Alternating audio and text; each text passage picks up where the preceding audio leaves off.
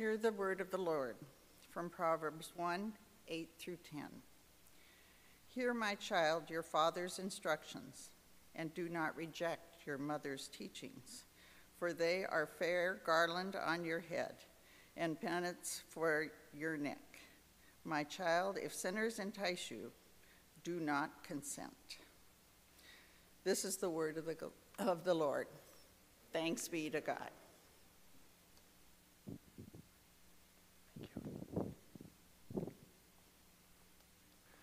Well, it might be hard to tell, tell it by the, uh, the fact that we've been in a pandemic, and it's hard to kind of get a, a handle on the calendar and where we're at these days. But this is the uh, second week of June, second Sunday of June, which marks a time in a lot of congregations, and particularly in ours, when we celebrate with our graduates and their families. And so later in the service, we're actually going to be, during our prayer time, we're going to be praying uh, for the graduates during that time. But I want to take a moment here as we get into uh, pondering God's Word together. Before we go there, I did want to point out that we have two graduates that are one on staff and one as part of our session. And so I just wanted to mention them here. Uh, Angela Farnsworth, who is on our staff as our middle school coordinator, is graduating uh, from Western Washington University, and so we're celebrating with her and her family. And we're also celebrating with Haley Ballast, uh, who is graduating from Seattle University uh, as part of her graduate degree in preparation uh, for ministry. And so celebrating with both of them, um, and we'll celebrate with all the graduates here as we continue uh, in worship this morning. Well, today uh, is the second week of a series that we started last week. And you'll remember at the, at the outset of, of last week, uh, or at least as part of that first sermon, uh, we talked about what was an important ingredient uh, when we, we talked about what it means to be one who lives faithfully or smart, living the smart life. And that faithful ingredient or that important ingredient was to be one who uh, fears the Lord, knowing that that's the beginning of knowledge. Well, now as we continue this week and going forward, we're going to look at uh, a bunch of different episodes. Each week, a different episode, going through Proverbs and seeing places where we might unpack and under, better understand what specific ways uh, we can live with that particular ingredient in mind, but what are some specific ways that we can live in various situations that we encounter. Uh, the goal, of course, is that our lives might be shaped uh, by God's word and that we might, in fact, live faithful lives, that we might, in fact, live the smart life. Now, some of you might be a little surprised to hear this. Um, maybe not. When I was in high school and college, I worked for McDonald's. Yes, the Golden Arches.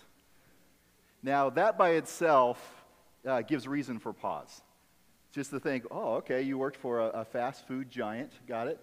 Uh, I worked there for six years. Six years doing all kinds of jobs. In fact, at one point, uh, one of my roles was to come in at like 5 in the morning and clean out all the grease and oil uh, traps, get all those fryers ready for the day. Uh, that didn't last long. It was a horrible job. Come home smelling greasy. The only one who would want to be around me was my dog licking my hand. It was, it was not a fun work. But during my time working for McDonald's, I had the chance uh, to work with a number of folks uh, who came uh, from various cultures and backgrounds. And I thought that was a pretty unique experience for a, a young person uh, to be able to work that closely with, with folks from around the world who would come to this, to this country. I had a chance to work with people who were from Vietnam, uh, folks who came from Ukraine, uh, as well as some folks that came from Brazil. In fact, there was a funny story. At one point, there was a guy I worked with who knew Spanish really well and he was fi- trying to figure out why he couldn't communicate with the folks from, from Brazil in the grill area. And so I enlightened him. They speak Portuguese, and then suddenly dawned on him uh, that that wasn't going to work. But I had the opportunity to work with, uh, with folks from all these different backgrounds. And with this diversity, uh, you might imagine that folks who are coming uh, to the English language for the first time, uh, some of the challenges that exist when that language is still being developed, uh, particularly in the way of communication. I remember on one particular occasion, there was a coworker who decided to shame and mock one of our, our new employees uh, who had come on board. he was saying all kinds of stuff, to, mimicking uh, what he considered was the accent, uh, saying things in just a really pejorative type way. And those taunts were not lost on that new employee.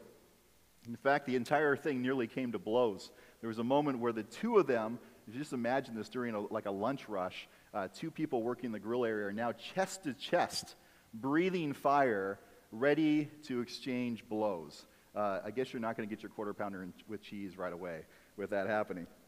Well, of course, the manager uh, intervened, stepping between the two, trying to diffuse the situation. And you, you won't be surprised to hear that the, the person who was perpetrating all this uh, went on to confess that they were innocent of any wrongdoing, that they hadn't done anything. I mean, I don't know what the deal is here. I haven't done anything. Uh, I don't know what's going on. I'm just as surprised and shocked as you are that this is happening right now. Meanwhile, our new employee was struggling with you know, lots of emotion and adrenaline at that moment and just really struggling trying to get the words out about what's going on, trying to convince his manager to understand the situation, trying to convince the manager that they need to intervene and step up here. But then the manager began to dismiss the seriousness of what was being said. She began to miss what he was trying to say. And in so doing, she began to kind of say, maybe you're overreacting to what's going on. Well, at that moment, the new employee stopped everybody in the room. And he made the following statement that, that brought us all to a complete arrest. He said, You hear, but you do not listen. You hear, but you do not listen. And he was right. Amidst his broken English, he understood the situation far better than anyone else at that very moment. He had called what the manager couldn't see. He had said that appropriate action to stop the abuse was not being taken. His plight was not being heard in just so many words. But of course, this manager wasn't alone. I was reading an article from Harvard Business Review this past week that included an article entitled The Importance of Listening. And the author here asserts this people do not know how to listen. Just come and say that. People do not know how to listen. They also go on to say people have ears that hear very well, but seldom have they acquired the necessary aural skills that would allow those ears to be used effectively for what is called listening. And that was written in 1957, is when that appeared. Long before we had many of the digital distractions that we now have today in our world.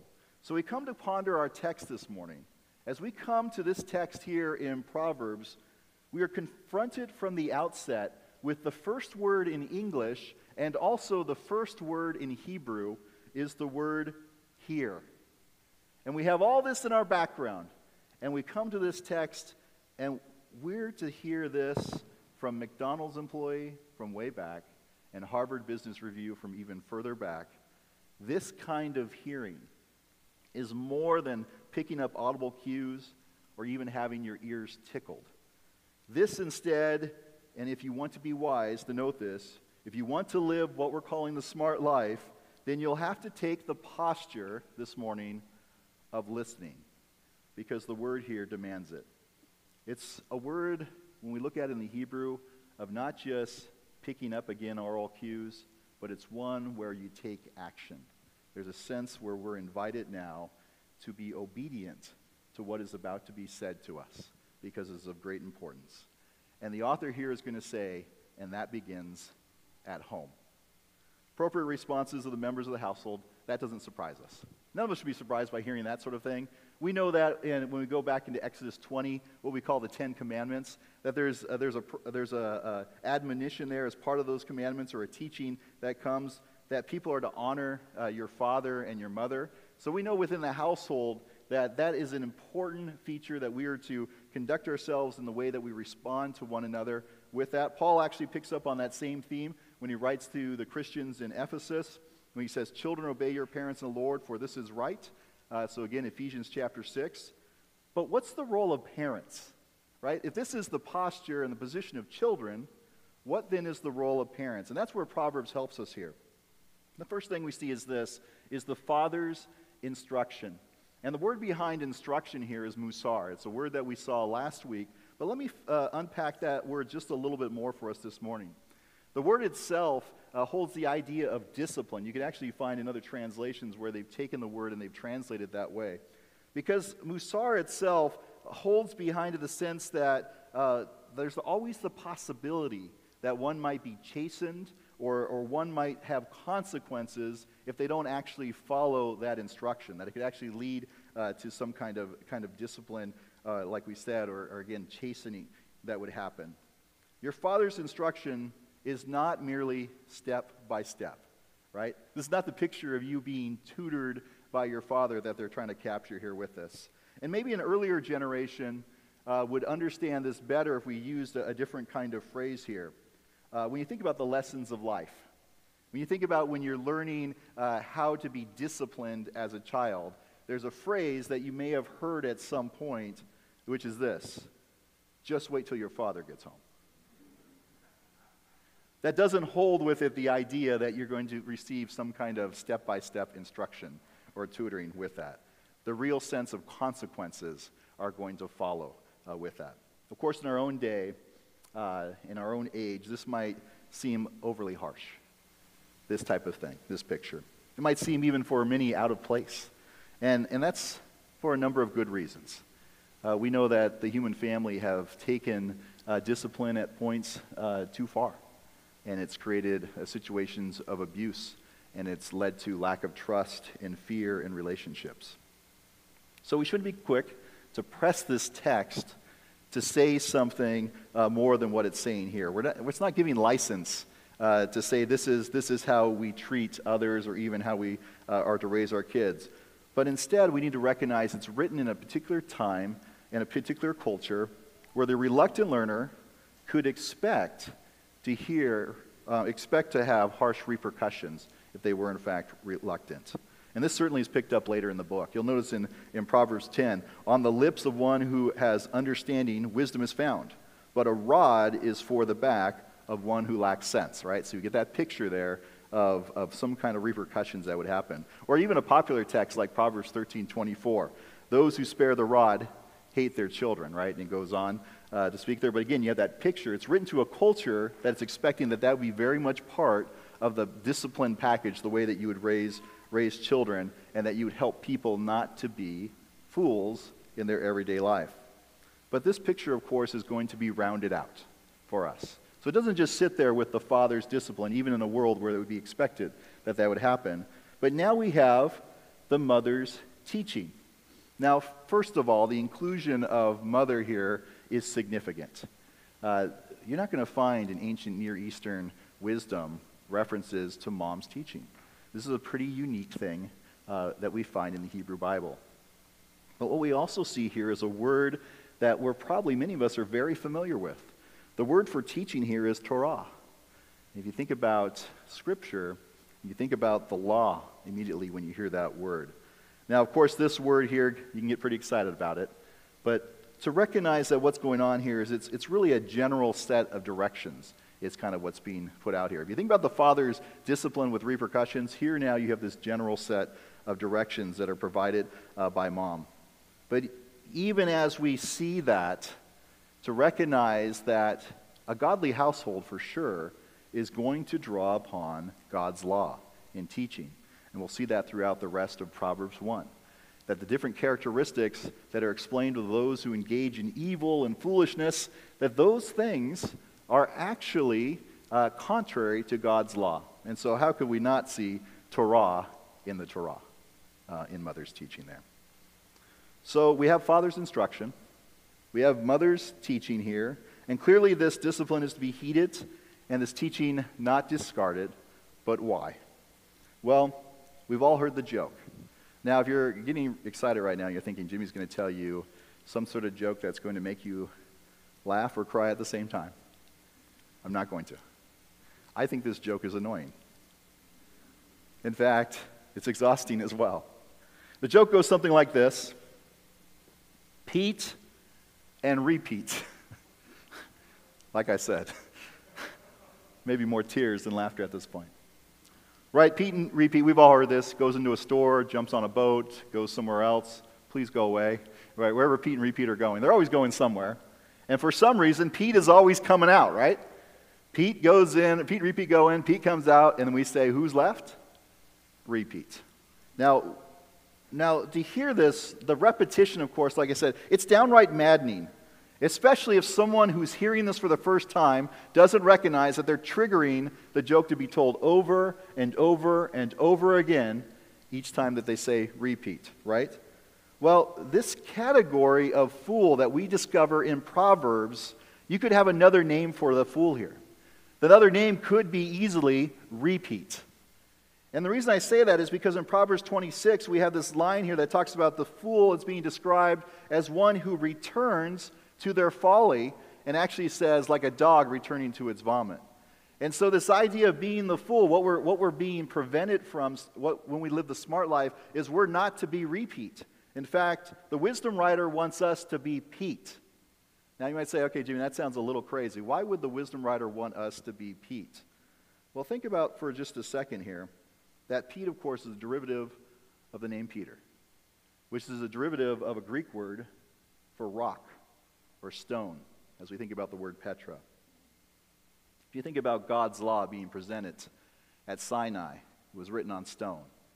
You think about Jesus' teaching about those who obey his commands in Matthew chapter 7. What does he say?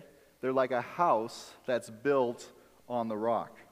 And so here we have, at this point, we have the wisdom writer saying to us, I want you to be that type of person.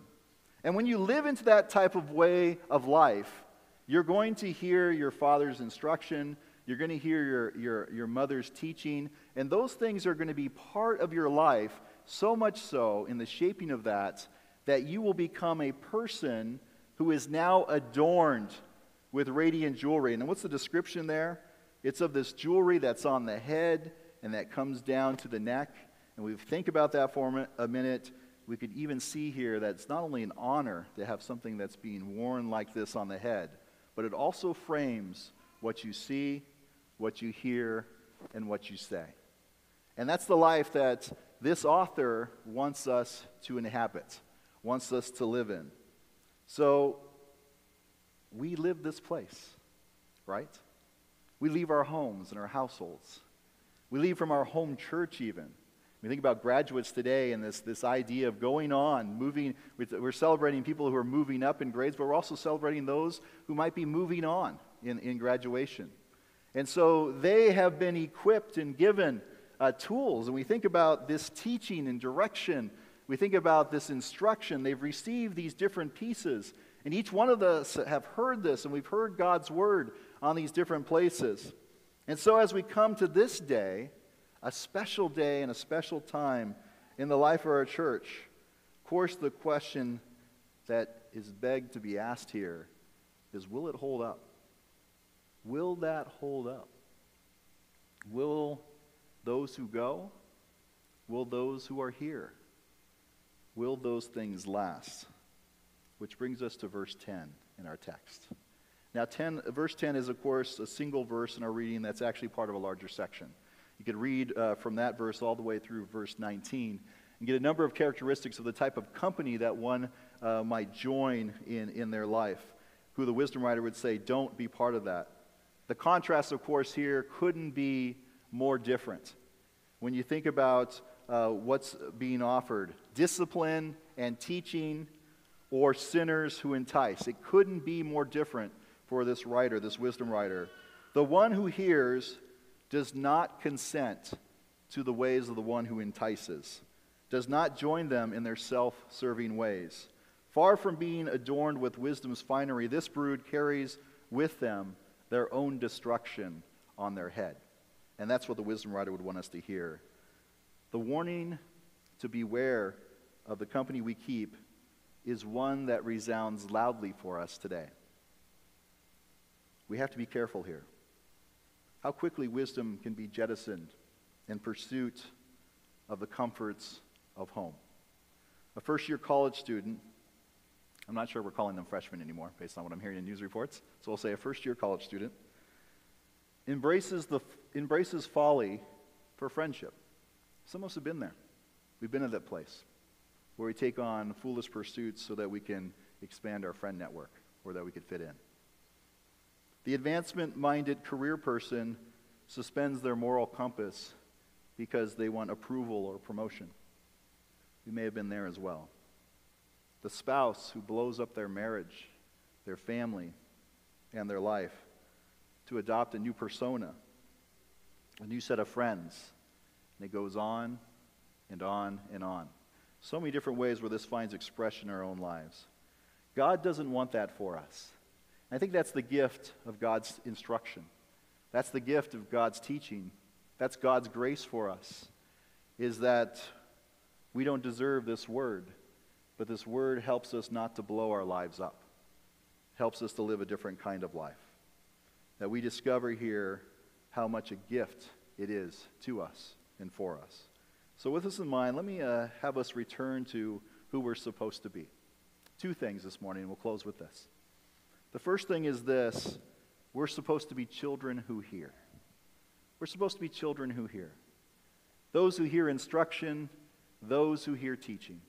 Again, not just something that goes in our ears and bounces around and flows off and is just air, but rather we're called to be children who hear and respond appropriately, who ones who step up and step into those places that we're called to live in obediently. And of course, as we live that way, it doesn't matter what, how old you are, you can be children of all ages. The second one is this we're also supposed to be, particularly those of us who are older, we're to be parents who teach. I'm not just talking about households, not mom and dad at home or whatever configuration you might have at home. But we're to be spiritual mothers and spiritual fathers as well here in the home church. We're to be ones who teach a different kind of thing a word that is good, a word that is right, a word that is to be followed. But sometimes that feels like it's all for naught. So let me share this uh, story with you again as we close. For many years, I organized graduation celebrations. It's one of my, one of my jobs as a youth director. Uh, each year, usually falling on this Sunday, the second Sunday of June, we would, we would schedule a graduation celebration. And we would honor the graduates in, in worship. We'd have afterwards some sort of cake and punch reception. Uh, and it was a, a joyous time of celebration. And one of the encouragements that I always gave to folks in the congregation was to look for a place where you can go and congratulate each one of the graduates. Go, go and offer a word to them of encouragement. Congratulate them on, on what they've achieved, this great milestone in their life, but also uh, share something with them uh, that they can take with them for the future. I don't think many people did that. All the years I share that, I don't think many people did that. But on one occasion, someone did do that. On one occasion, someone did do that. I remember it was at one of those celebrations that one of the graduates was standing there. And, and he was uh, just, you know, he wasn't, wasn't really outgoing, uh, wasn't, wasn't someone that would be, you would say, by looking at him, that he's really dynamic. But you could tell uh, that as each person went and greeted him, that he kind of liked that. You, you could see that. Well, this guy from the congregation comes up to him and, and you see this at that moment where he extends his hand to this graduate, and he actually does it. He actually says something meaningful about the future to this graduate. He doesn't just congratulate him, but says, I want you to remember this. No matter where you are, no matter where you go, he that is in you is greater than he that is in the world. 1 John chapter 4, right? Right? So he, he gives him, gives that graduate that line. Now, this guy, and as you look at him, there wasn't really an existing relationship between the two. You could see the graduate was kind of like, okay. and, and this guy is really well meaning at this point. But what he's doing is he's living into Proverbs 1. He's trying to be a spiritual father to that graduate and offer some level of instruction and teaching in the few seconds that he has in that relationship that was there for just a few seconds and then poof, it was gone. That he could offer some kinds of words. And we hear stories like that and we see things like that and we wonder is it all for naught? Like I said, is it all for naught? Well, let me tell you this I was that graduate. It was my hand he shook 28 years ago. And I remember it to this day. I can remember him walking up to me. I can remember shaking his hand. I can remember him sharing those words. Children listen, that is important. To be ones who step up, who obediently hear the instruction, and we live into that place that God has called us to a better kind of life. But we're also called to be a people who share and serve as parents, offering instruction. Something big happened here at John Knox. We made an offer to a new director of Next Gen Ministries that was accepted. Come line about who he is about and did a lot of work with children and as parents. May it be so each day to come. Not that we do so with gritted teeth, but rather that we do so as ones who receive from and so us this day